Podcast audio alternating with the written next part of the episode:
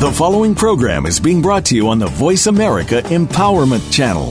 For more information about our network and to check out additional show hosts and topics of interest, please visit VoiceAmericaEmpowerment.com.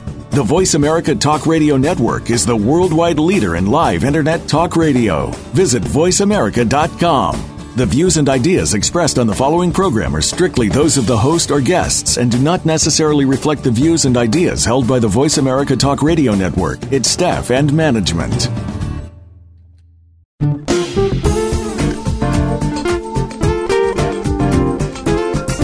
Welcome to Transformation for Success with Dr. Barbara Young.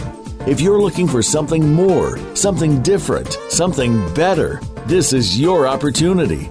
Over the next hour, we'll talk about inspiration for personal and professional success.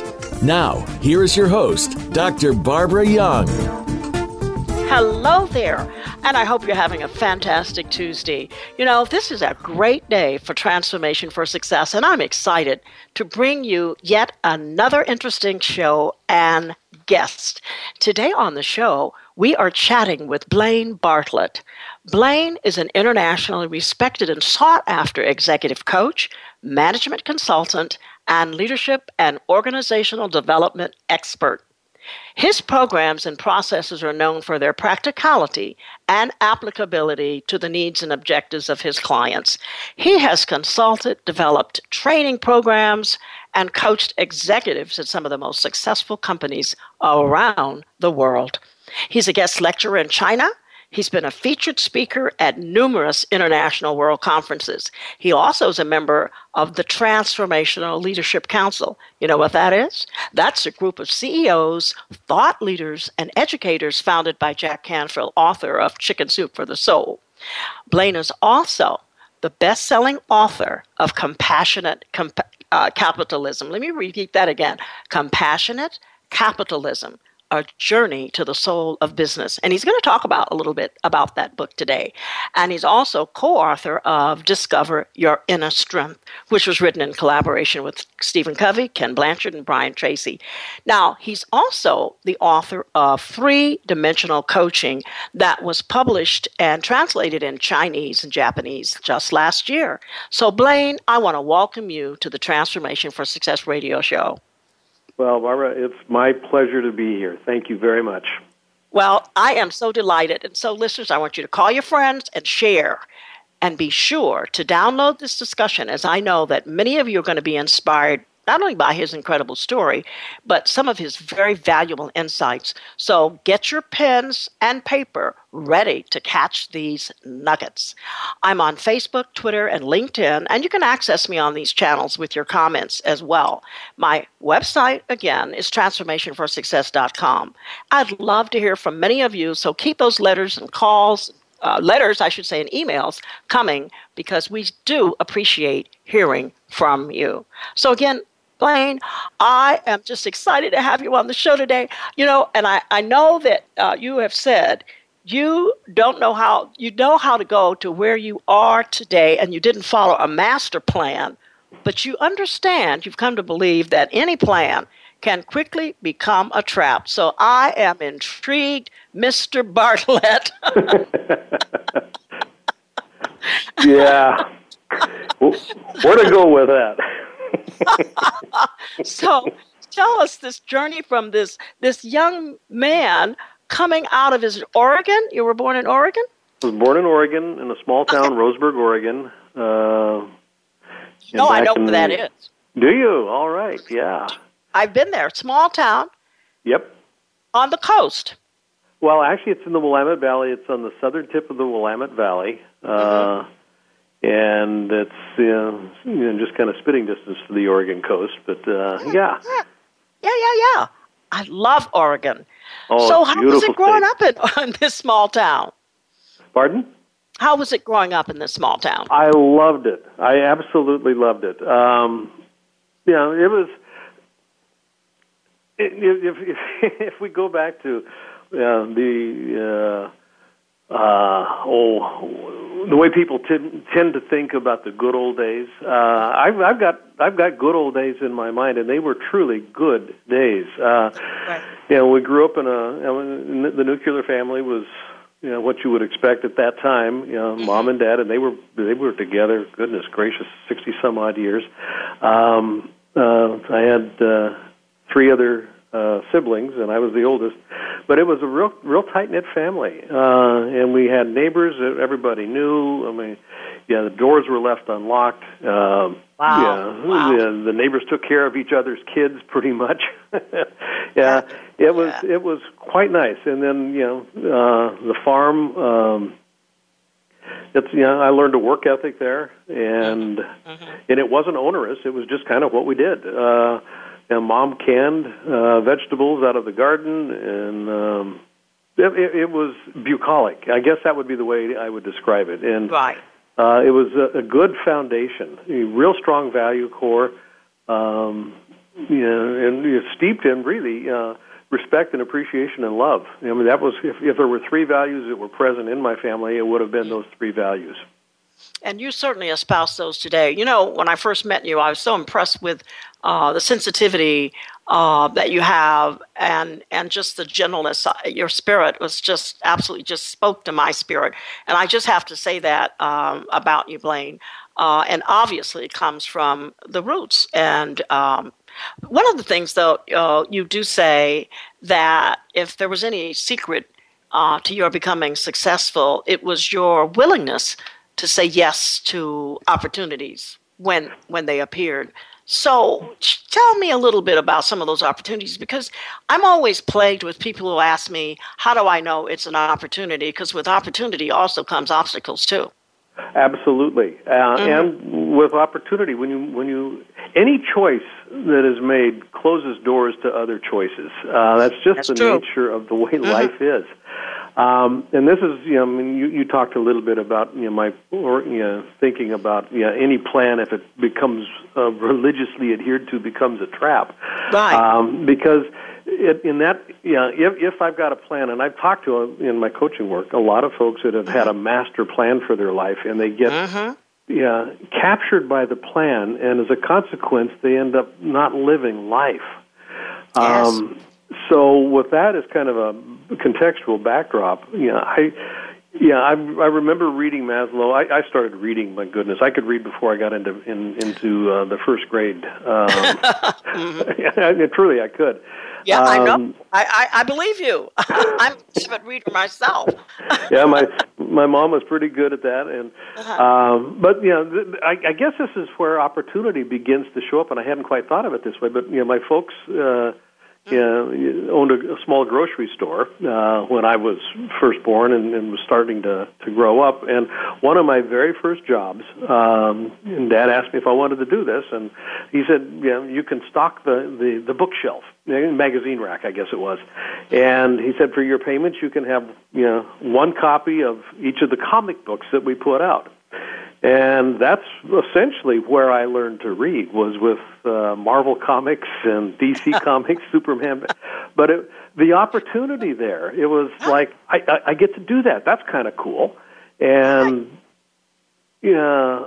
So I, I early on, it seems really trivial, but that really was, and even the fact that I remember it, kind of seminal in terms of paying attention to things. When something approaches and, and is presented, I have a strong tendency to automatically say yes before uh, considering some of the implications, but I, I, I say yes internally first, and then and this is maturation and wisdom, I think. But I, I'll tend to back up a little bit and go, okay, now what gets closed off, and what does this seem to make possible? And I may not know exactly what's possible, but yeah, there's a lot of stuff that begins to unfold. Um, you know, I'll, I'll just jump forward here. Um, at university, I went to University of Oregon, and my roommate at the time, uh, we were on an apartment off campus, and he came home and said, "I've got this idea. I've just applied, or at least I've gotten the paperwork to apply for an exchange program in Europe. Are you interested?" I had never even thought of doing an exchange program in Europe, and there was an just kind of pardon. There was another opportunity. Opportunity, absolutely. So I, you know, just basically said, yeah, sounds kind of interesting. I filled out the paperwork and paid the twenty, I think it was twenty dollars um, application fee, and then promptly forgot about it. and that was at the beginning of the fall term. Uh, around Christmas time, uh, I got this letter saying I'd been accepted, and I didn't know to what. but it ended up being an absolute seminal uh, moment. I mean, if, if there's a transformational moment in life, this was one of them for me. Uh, it changed my philosophical outlook on the world. It changed physiologically how I actually experienced living in the world. Uh, just a lot of things. Um, and I ended up, you know, I you know worked two jobs and, and paid for the trip, and and it was a phenomenal. All you know, this little you know farm boy uh, coming out of you know Roseburg, Oregon, mm-hmm. now had a university experience in Europe that was completely unplanned. It was not part of a master plan, but it was an opportunity that presented itself. And as a consequence, it opened up vistas that I'm still exploring. And that, that's great. That I mean, you know, I was just reflecting upon that. And where did you go in Europe? Uh, wh- where did you go? What I went to the uh, Netherlands International School of Business. It's called oh, Nyenrode. wow. What a terrific opportunity. Uh, oh, my it, goodness. Oh, it's a, it, today it's one of the top uh, business schools in the world. I, I, do know that. I do. Yeah. And when you said Netherlands, I was like, oh my God. And Blaine, you're so smart anyway. Did you, you know, I just want to ask a question that's sort of maybe out of line, but did you always know that you were smart? uh, I don't even know how to answer that and, and remain humble. Uh, oh, uh, um, I, and, and I say that facetiously, but in one sense, you know, I remember my mom uh, you know, in grade school, and, and actually, in, uh, it was in grade school. Uh, we did some IQ tests. Evidently, I don't remember this, um, but the, the my mom told me, and this was years, years later, that the uh, principal of the school uh, was very reluctant to show uh, my mom the scores because uh, from what I understand, and I don't have verification on this, but they said that they, yeah, it was in the highest that they've ever seen, and so I was kind of like, what? I, yeah, I don't know. Yeah, so yeah, yeah, yeah, I bet. And then p- possibly too, and reading, and you read uh, mm-hmm. prolifically, which of course enhanced your learning ability and your vocabulary and all of these other things that come with it. And then the international experience. Oh my goodness. You know, when when you think about it too, uh, in terms of a definite purpose for a person's life, there was a purpose and a plan for your life, and I'm sure you have helped. In fact, I'm not sure. I know you have helped so many people, so many businesses, uh, and you've had such a remarkable journey.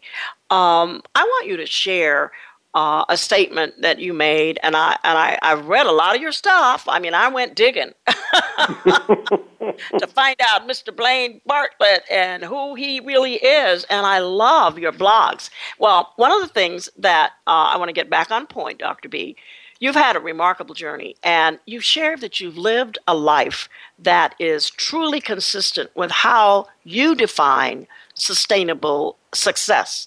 So if we can just hmm. sort of segue over into how you describe or define sustainable success, because I, I, know people are going to be captivated by that discussion. Yeah, that's that's a great question. Thanks. Um, well, you know, in the coaching and the consulting work I've done, uh, you know, success is always you know front and present, uh, front and center for you know, and with the clients that I'm working with. But I, I I got real bothered uh, a number of years ago by how people seemed to be defining both success and how they were defining how they felt successful. And and this is I, I started looking at my own life because I've generally felt pretty successful. I mean, sometimes I didn't meet the world of agreements uh, right. standards for what success looked like, but I felt pretty successful. Mm. Uh, and so I started playing with some definitions, and what I ended up with is, I think, what you're referring to here. I define success uh, in life is particularly sustainable success, and that seemed to always be kind of the the holy grail. How do I, if I can just how do you keep the, it? If you get it, I mean, how do you know? Yeah, if I get it, how do I keep it? It's uh, sustainability, and it's you know, what's the secret sauce? Well, you know, what's the right. code? Um, and there isn't one per se. Uh, what I've landed on, though, is that true success in life, from a sustainability point of view, I'm not talking green sustainability. I'm talking about, you know, being in the flow, so to speak. Uh, right. True sustainability, sustainable success has to do with developing the capacity to continuously start over. You know, I, I, I read that, and, and, and I really, I, and I know that, that many people, I mean, really, when they talk about starting over, what are you talking about starting mm-hmm. over? mm-hmm. It's yeah. scary. Yeah, oh, it's very scary, and and you know this is where language gets to be real interesting. A lot of people, when they are thinking about starting over, concomitant with that, or you know, kind of you know, what comes with that is you know, moving on, and there's a sense of loss when I'm moving on. Um, mm-hmm. You know, my my wife died um, uh, six years ago, and I remember. Oh, I'm so sorry about that. Yeah. Oh, yeah. Well, in in the in the spirit of uh, creating sustainable success, uh, I've found a way to start over. Uh, I'm currently married, and we actually today uh, is our fourth anniversary. Oh my goodness! Happy yeah. anniversary! Well, thank you very much. Oh. Um, but part of the ability for me to do that, and it's joyous, and, and the families, you know, both both of our families are just, you know, they're in, yeah my my side, you know, my my my uh, my family is in love with Cynthia. They the grandkids love her. Oh. Uh, my daughter and my son and my in-laws. They lo- even my late wife's sister uh, oh. has embraced her. I mean, there's just a lot of good stuff that's come out of this. And that's good stuff. It, that's good stuff. Oh, it's beautiful. It's beautiful. And that's true on her side, too, for me. And, mm-hmm. and part of the reason for that has to do with this distinction that I've made between moving on and the alternative of moving forward. Okay, Blaine, I want you to stay right there. Moving on or the alternative or what? Moving forward. Mm-hmm. We're going to be right back. We're going to take a quick commercial break, so listeners, don't go away because you want to hear his answers to this moving statement.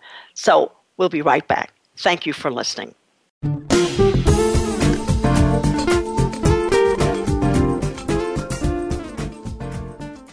Follow us on Twitter for more great ideas at Voice America Empowerment.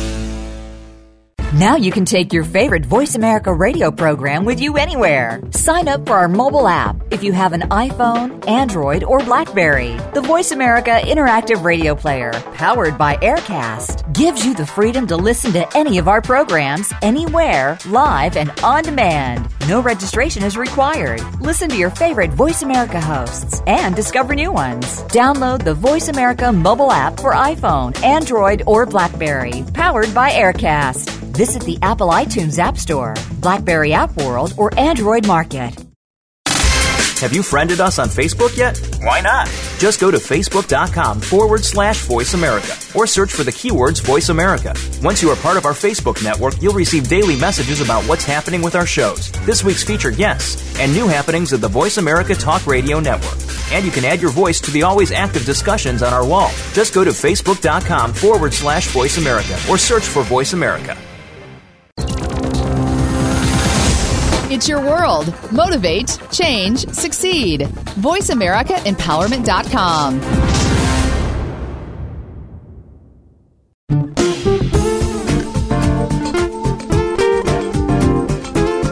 This is Transformation for Success. To reach Dr. Barbara Young or today's guest, please call into the program at 1 888 346 9141. That's 1 888 346 9141. You may also send an email to info at transformationforsuccess.com. Now, back to this week's program. And welcome back to the Transformation for Success show today with my guest, Mr. Blaine Bartlett, CEO and President of Avatar Resources, a worldwide, internationally sought after executive coach management consultant and leadership and organizational development expert. We're having a great conversation, and we were just talking about how to sustain success in life, what he calls sustainable success. So, Blaine, explain that again. okay. Um, the, the, the, simple definition I work with is it's about developing the capacity to continuously start over and it's that focus on that you know, developing that capacity. Uh, so when I, you know, and this is true for individuals as well as organizations, and vice versa, organizations as well as individuals. Not many have developed that capacity, um, uh, and if they have, it's been accidental, and they haven't really paid a lot of attention. But you can do it actually uh, pretty deliberately. Um, it, it, it really is a question of um, what do I need to hold on to, Mm-hmm. what do I need to let go of, and what do I need to learn new that I haven't yet learned.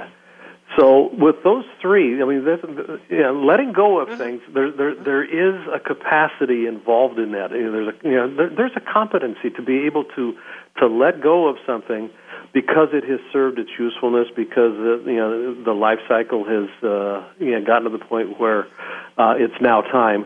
Um, Or maybe it's not profitable to hang or on maybe it's it. not profitable. Yeah, uh, I mean we, we can think about this in the context of, of products. Businesses, yeah. Yeah.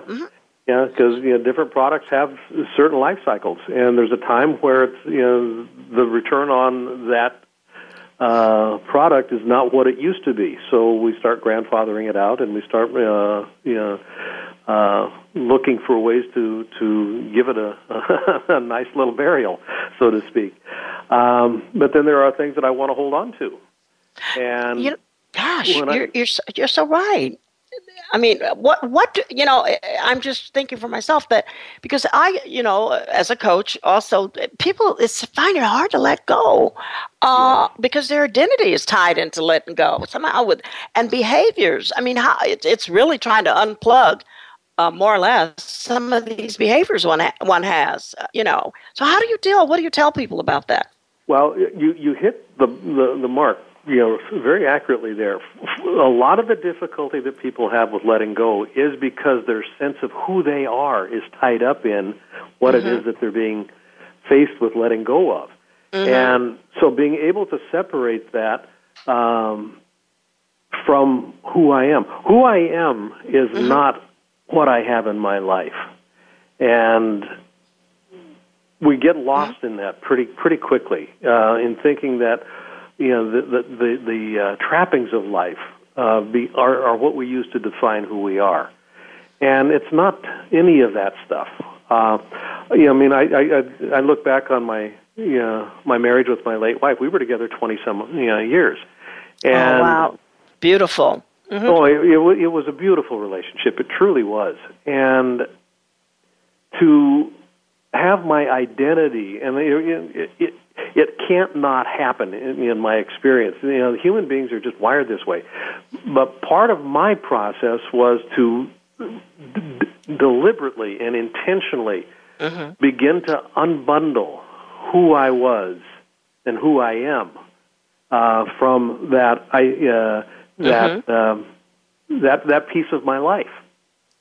If Okay. it's still a piece of my life, it still remains a piece of my life, but it doesn't have the same identity bond as it did. That and it did right. yeah, No, and no. No, go ahead. you know, I was just saying, and, and, and I mean, it's not easy to do. I, I have to be intentional about it, and I have to be gentle about it.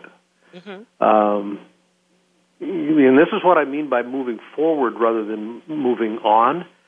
And I still carry parts of her in our, in our relationship with me, but I'm moving forward. And the moving forward is about re-identifying.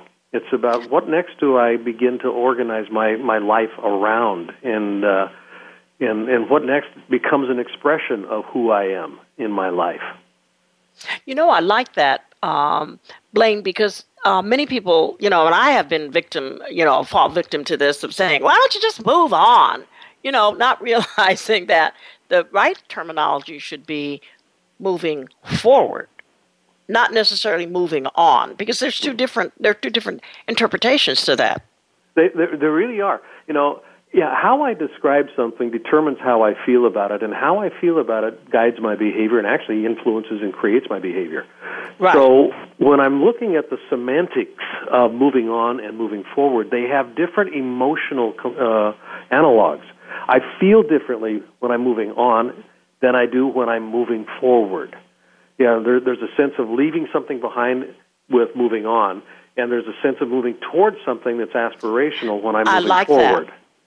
And I and, wrote that down because I think that's important to define that for people uh, rather getting out of the emotional uh, sense of how I feel moving on, but moving towards new things, towards a new direction, towards a new Barbara. So I'll use myself.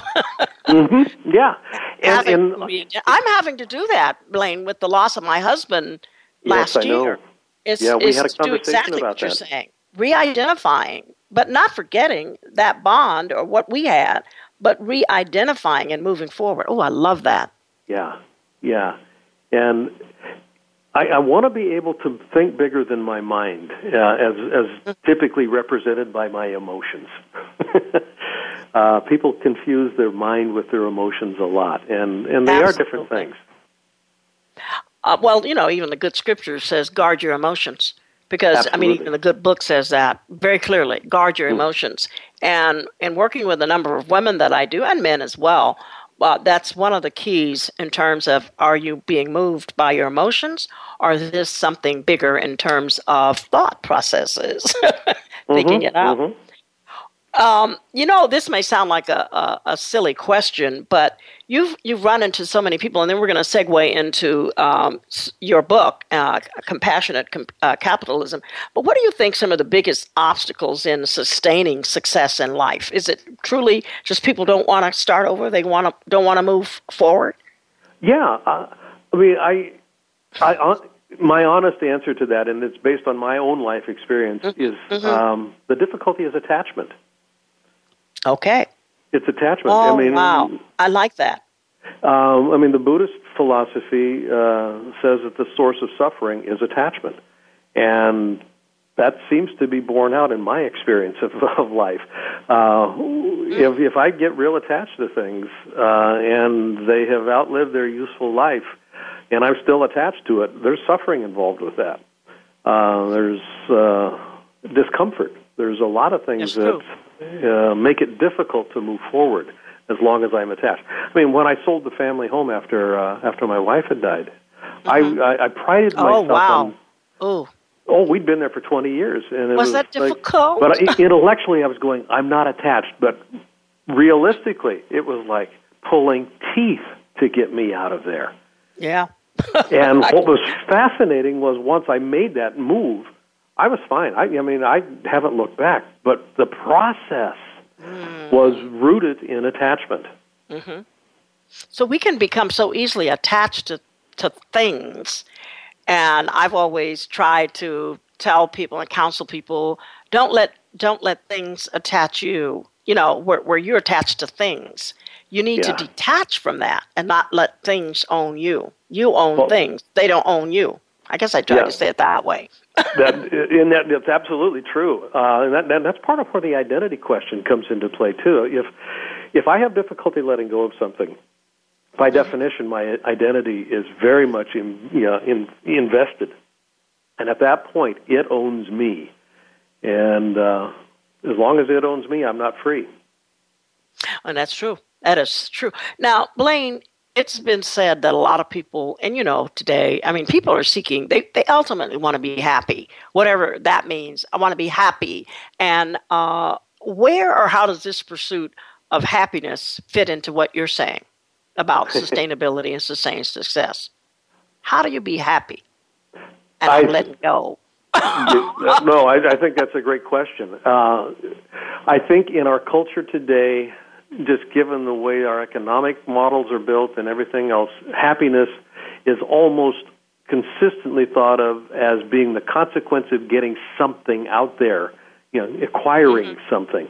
And that's not where happiness comes from. Happiness comes from it, it's an internally sourced experience. It, it's it's I, I I I can't truly be happy if I think I need to acquire something in order to do it. So happiness is not really something that's acquired, and most people have that notion that happiness is something that can be acquired. But it really, as you say, Blaine comes from an internal source.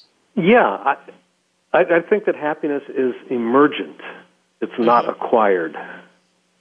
And that, and I hope the listeners that you take heed to that because I know that so many of you out there are, you know, saying, "Well, I don't know about me. I'm going through this. I'm going through that." But it does uh, have to come from looking internally to find that perspective on success and being happy.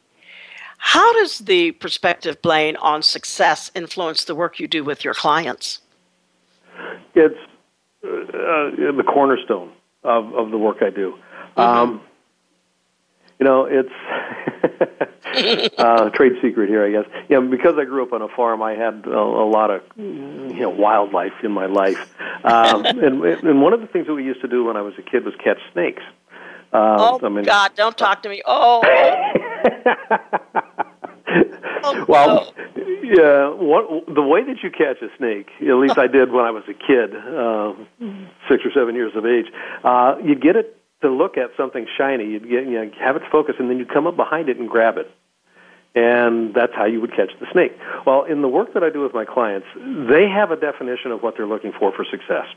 Mm-hmm. And that becomes the bright, shiny object out there. So we'll, we'll at least initially start with looking at that, that bright, shiny success definition. And in the course of the work, I end up coming behind them and, and grabbing them, and something fun, far more fundamental begins to emerge. And that's essentially, you know, cause, because what they're looking for often isn't what it is that's going to actually have them feel the kind of success that they're actually you know, striving for. It's not going to be what is actually going to be the experience of success that they're actually seeking. Now, that's not to say that we don't get what they say they want. We almost always do. Mm-hmm. But there's something far deeper uh, that's in play, almost always. And that's really what I'm interested in them discovering in the process is what what else is there that I've lost sight of. So, focusing on that shiny is not exactly how you catch a snake. I mean, that is how you catch a snake. Yeah, well, you, know, you, you, you, you, get their attention on it, and then you, you know, then then there's a lot of other stuff that there's uh, a lot of happen. other stuff behind that you have to come behind and work with. Oh my goodness! You know, it's funny. Now you're going to laugh at me when I say this, but uh, we're just having fun. But I thought, okay, how do we catch a um, human snake using the same technique? same sort of a technique. Yeah, yeah, yeah. I've, uh, yeah, I could I could give you all kinds of examples there. when you came up with that about wildlife and how to catch a snake, I thought, mm, that might apply to catching a human snake. Uh huh. Mm-hmm. Oh, well, interesting, interesting. But I want to just uh, talk a little bit uh, about how you uh, you have been so successful in applying this perspective of sustainability in terms of success in your own life. And I want to congratulate you on what you're doing and how you're helping people to absolutely keep track on life. So keep on doing what you're doing. But I want to know um, you're currently, you have this book that's out that's called Compassionate Capitalism A Journey to the Soul of Business. And I want you to share what that really means because do businesses have a soul? Enlighten me, Bar- Mr. Bartlett. wow. You know, th- this book has been a while coming. Uh, but I'm I'm really really excited about it. Um, and, and the question, does do businesses have a soul? I think is really worth looking at because, um, I mean, I, I can quote uh, William Greider, who uh, wrote a book called The Soul of, or actually, he was a New York Times. Uh, uh, uh, writer, and an article that he published was called "The Soul of Capitalism." And his quote that I love was, "As we look deeper for the soul of capitalism, we find that in terms of ordinary human existence, American capitalism doesn't appear to have one. And I think that is the experience that a lot of people have today. I think that's the experience that created the Occupy movement. It's certainly the experience that I think is uh, fueling uh, some of Bernie's uh, Bernie Sanders' uh, popularity. Um, yeah. Mm-hmm. There's there's a, a feeling today that capitalism, as it's practiced, is toxic. And yeah, I've been in the consulting business and I've run organizations, um, you know, since the, you know the '70s. And in my experience, almost every organization, I can only think of one or two uh, that's counter to this, but almost every organization has been toxic to the human spirit. Um, I agree.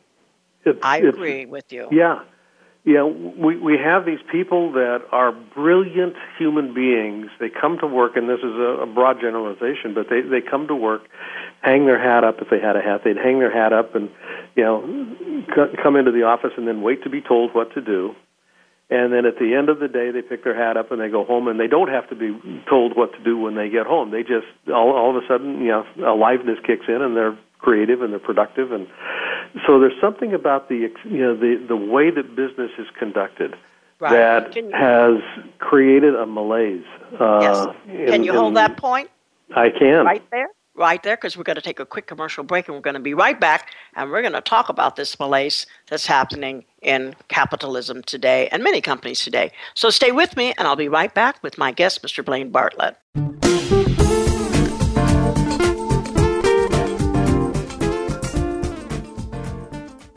Follow us on Twitter for more great ideas at Voice America Empowerment.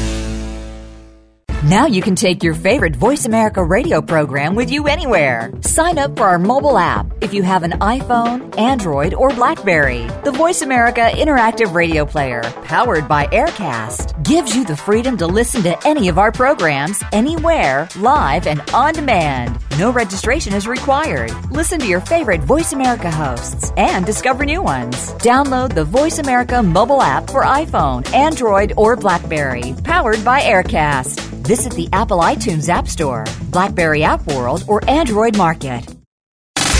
Have you friended us on Facebook yet? Why not? Just go to facebook.com forward slash voice America or search for the keywords voice America. Once you are part of our Facebook network, you'll receive daily messages about what's happening with our shows, this week's featured guests, and new happenings of the Voice America Talk Radio Network.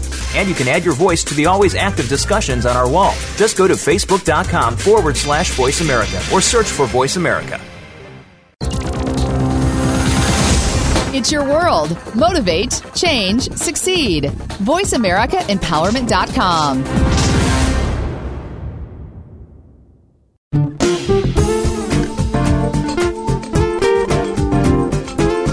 This is Transformation for Success. To reach Dr. Barbara Young or today's guest, please call into the program at 1 888 346 9141. That's 1 888 346 9141. You may also send an email to info at transformationforsuccess.com. Now, back to this week's program. Welcome back to the Transformation for Success show today with my guest, Mr. Blaine Bartlett, who is the executive coach, management consultant, and leadership and organizational development expert known throughout the world. And I'm happy to have him in the studio today, and we are talking about his book, Compassionate Capitalism The Journey to the Soul of Business. So, as you were talking, Blaine, about many, many organizations today have toxic environments and there's a lot of lot of people out there really complaining about this and talking about this whole notion of capitalism so as we went on break you were talking about the toxicity that's in many organizations and where a person goes to work, maybe metaphorically hangs up their hat, does their work, and at the end of the day goes home. Bam. Now what? Well, yeah, when they're when they're at work, uh, typically, I mean, I'll, I'll just kind of illustrate it this way. Uh, I think everybody in the audience uh, can appreciate this, because all of them have heard, you know, all of you have heard this in some way, shape, or form. Um, our people are our greatest asset. Um, we'll hear oh, uh, gosh, companies hear talk that. about this all the time. And there's another piece to that. You know, not only are our people our greatest asset, but our people are our greatest resource. And I want to just kind of unbundle those two statements a little bit. Um, you know, when we look at resources and assets uh, in an organization, and this is where language has a lot of power, and how I describe something determines how I experience it, and how I experience it creates behavior. Right. On the um, balance sheet in an organization, um, we, you know, assets are carried on a balance sheet in the organization, and assets for tax purposes are depreciated over the lifetime, you know, considered to be the useful life value of the asset. So, impl- implicit in the term "our people are our greatest asset" is the experience that they're going to as you were saying, Blaine, you were talking about resources and the difference between assets and resources. Yeah. Assets have a balance sheet and for tax purposes. Mm-hmm. Well, just real quickly here, assets are depreciated on a balance sheet. So if our people are our greatest asset, there's implicit in that statement that they are going to be depreciated in some way, shape, or form. And then the other side of that has to do with resources. Uh, our people are our greatest resource. Well, in any organization, resources are meant to be used. Idle resources are, are to be avoided at all costs. So there's two things that are implicit in people are our greatest asset and people are our greatest resource. We're going to depreciate them over time and we're going to use them. Now, that is not just an accident in terms of language. It is how people experience living in most organizations, and this is kind of the source of some of the toxicity. So, being able, and this is one of the themes of the compassionate capitalism, a journey to the soul of business, is how do we begin to change that dynamic? Mm-hmm. Um, we want to have individuals that are highly productive in, in our organizations. That goes right. without saying. How do we right. create that? Well, we create that by having people feel um, excited about being there. That we, we create that by having them feel in their skins alive while they're there, not subdued, not uh, comp- uh, compromised. Mm-hmm. Question that I work with a lot, and this mm-hmm. is you know when I'm working with leaders is mm-hmm. this question How do people feel about themselves when they're in your presence? Woo!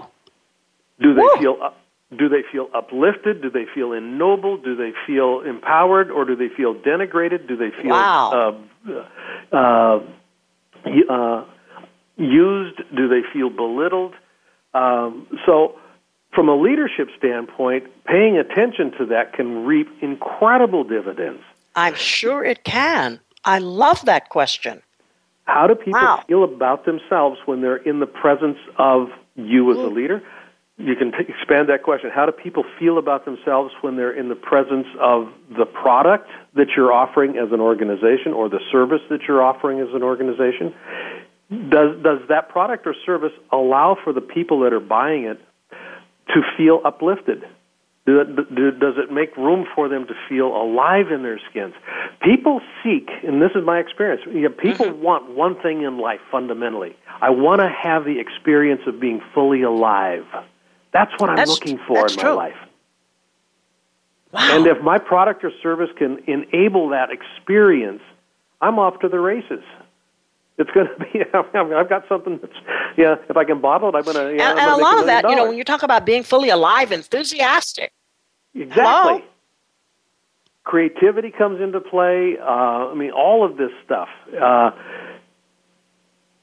if we can make that, and this is how I define value uh, in in the book. You know, we we've redefined the value core. It's not you know, how much is this worth. It's do people feel alive as a consequence of purchasing your service or your product? Do they feel alive when they come to work? Oh wow. That's where value resides. That's that's the that's the That's core the- of value. That's, right. That's the core. How do people feel as a val- as a value? Mhm. Wow. And then the the other question is uh, why should we care? Well, I think if we look around the world today, um, That's you not my question. That's a rhetorical one. Oh, that's a rhetorical question. Yeah. Mm-hmm. yeah, I would ask you know the listeners to you know if you had a choice between feeling alive and feeling put down, which would you choose? I mean, it's a rhetorical question and nonsensical, but because we know what people would say. That's not how most people feel today. Um, we feel put upon, we feel used, we feel depreciated, and here's here's why I think this is so important, uh, Dr. B. Business is the most pervasive force on this planet today. There is nothing on this planet that escapes the consequence of business activity. Nothing. I can be a, an oyster in the middle of the ocean, and acidification of the ocean today is a consequence of the way business is practiced. And so, as a, as a mollusk out there in the middle of the ocean, my, my shell is starting to deteriorate because of business activity. Business because it is the most pervasive force on the planet, it has the responsibility and the opportunity to uplift the experience of living for everything on this planet. And I think that is the purpose of business. The purpose That of business isn't to make a profit. Yeah, we make a profit. We need to have a profit to stay in business. But the purpose of business is to uplift the experience of being alive on this planet for everything. And we sure don't get a lot of that, that's for sure. We do Now- not. Now, Bartlett, where did you get the idea to blend business with compassion? I mean, where did this come from? Did this come from you were reading some some prior um, excerpts or books that to blend business with compassion? Compassion is the core of all values. I mean, if you read all of the sacred texts, uh, yeah, is. compassion is. present in every one of them. Um, and there, there's every exterior has an interior kernel, and that interior, from from my point of view, is is spirit in some way, shape, or form. And I don't care what you call it. You know, spirit can be God, it can be uh, Allah, it can. I mean, but Yeah. spirit, the source of life, the source right. of this life energy. Every exterior in business is an exterior. Uh, my life is an exterior. It is sourced from this interior. Every exterior has an interior. My, by paying attention to that interior, I have to be compassionate. I have to be gentle with myself in order for it to come through. Compassion, ha- compassion isn't soft and mushy. Compassion really has an edge to it. Um, uh, it requires making some very difficult decisions sometimes. Yes, it does. Um, if, if I'm truly being compassionate in the way that I run my business, I begin to take trade offs off the table as an option. And when trade offs are off the table, I now have to start taking a look at the intrinsic value of everything that comes into contact with my business, and I have to honor that in some way. That's a compassionate That- thing to do, That's that is. and well, it's how know- I take care of the world. During the past the well the two plus decades that you've been consulting worldwide with executives and companies and governments boy you know you've delivered like well over what i understand 200000 training programs uh, i mean uh, training programs to well over 200000 individuals And close to 300,000. what wisdom have you acquired since you started coaching that would have been extremely valuable to you before you even got into your own business? I, I I think the, the greatest wisdom that I have today that if I had really understood it in the way that I understand it today, um, it would have made a big difference in what I did initially. It's making a difference now. But it's, it's the notion that everything is connected. All an organization is, and I'm not talking just businesses here, uh, all any organization is, uh, is a collection of everything. Uh, it's just a collection of individuals that are in relationship. And if the relationships are working well, the organization's going to have a pretty good shot at being successful. And the most obvious relationship are the interpersonal relationships. Those are Of the most course. obvious. But that's mm-hmm. just the tip of the iceberg. I have relationship with values. I have relationship with goals and objectives. I have relationship with dreams. I have relation I've got a relationship with the chair that I'm sitting in right now. And if mm-hmm. that relationship isn't working well, I get uncomfortable and it's not working well for me. All and, right. and, and I get a little testy. So we don't we don't teach people once we get outside of the sandbox in kindergarten. We don't really pay attention to creating high quality relationships in life. You know, we've got a select group of people that we work with and you know we consider to be friends. But I think the the great the great secret to success in life, outside of the fact of it's about continuously starting over, um, is to develop, to find ways to know how to develop high quality relationships and sustain high quality relationships because they're always in flux and I have to continuously adjust. Well, you know, I, I agree wholeheartedly about developing high quality relationships. Can you hear me, Lane? Yes, I can. Because you know what? The first thing I believe, and I could be wrong, and I'm not saying you're you're wrong in what you're saying, but you have got to develop a high quality relationship with yourself before you can do anything with anybody else.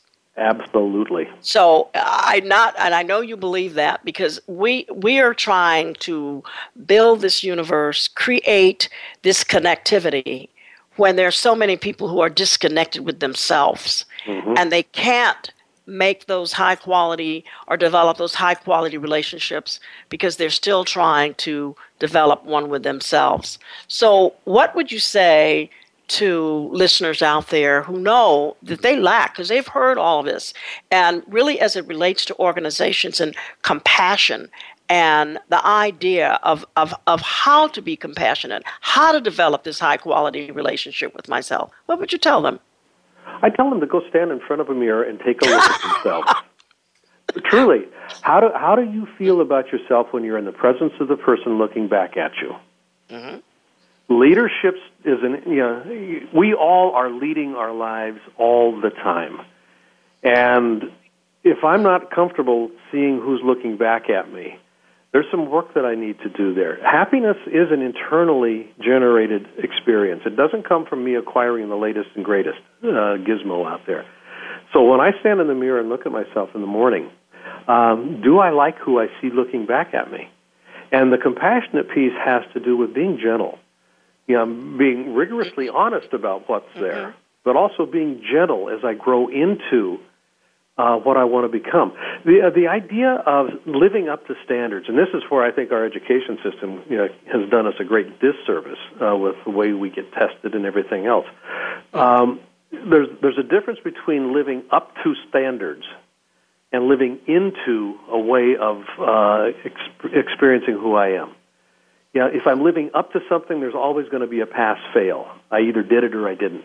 But if I'm living into something, no there's way. no way I can fail. I can. All, all I'm doing is continuously moving forward. I'm living into it. I think I, I love it. I love it. You know, Blaine, this has been a very interesting conversation, and I especially learned a bit today quite a bit and a new perspective on sustaining success which some of these things i'm actually i'm definitely going to share and i'll remember them for a very long time.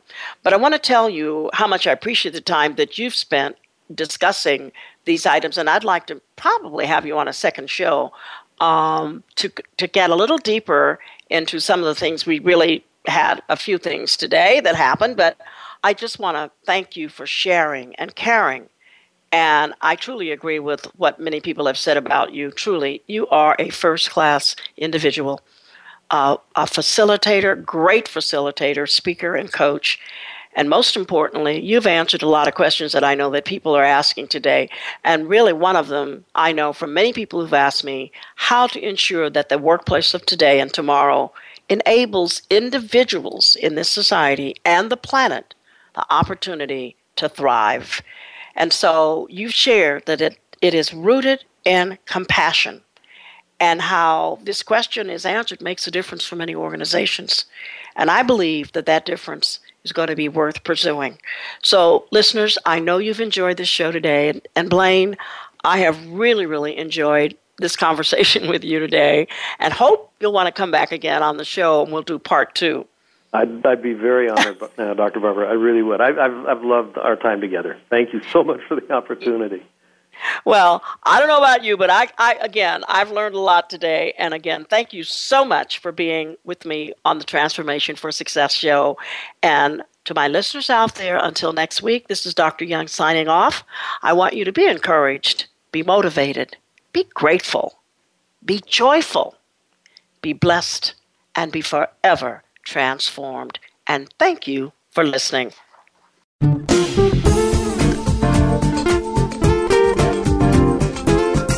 We appreciate you joining us for Transformation for Success. Please join your host, Dr. Barbara Young, again next Tuesday at 3 p.m. Eastern Time. That's 12 noon Pacific Time on the Voice America Empowerment Channel or join us for our replay every Friday at 3 p.m. Eastern Time and 12 noon Pacific Time on the Voice America Women's Channel. Have an outstanding week.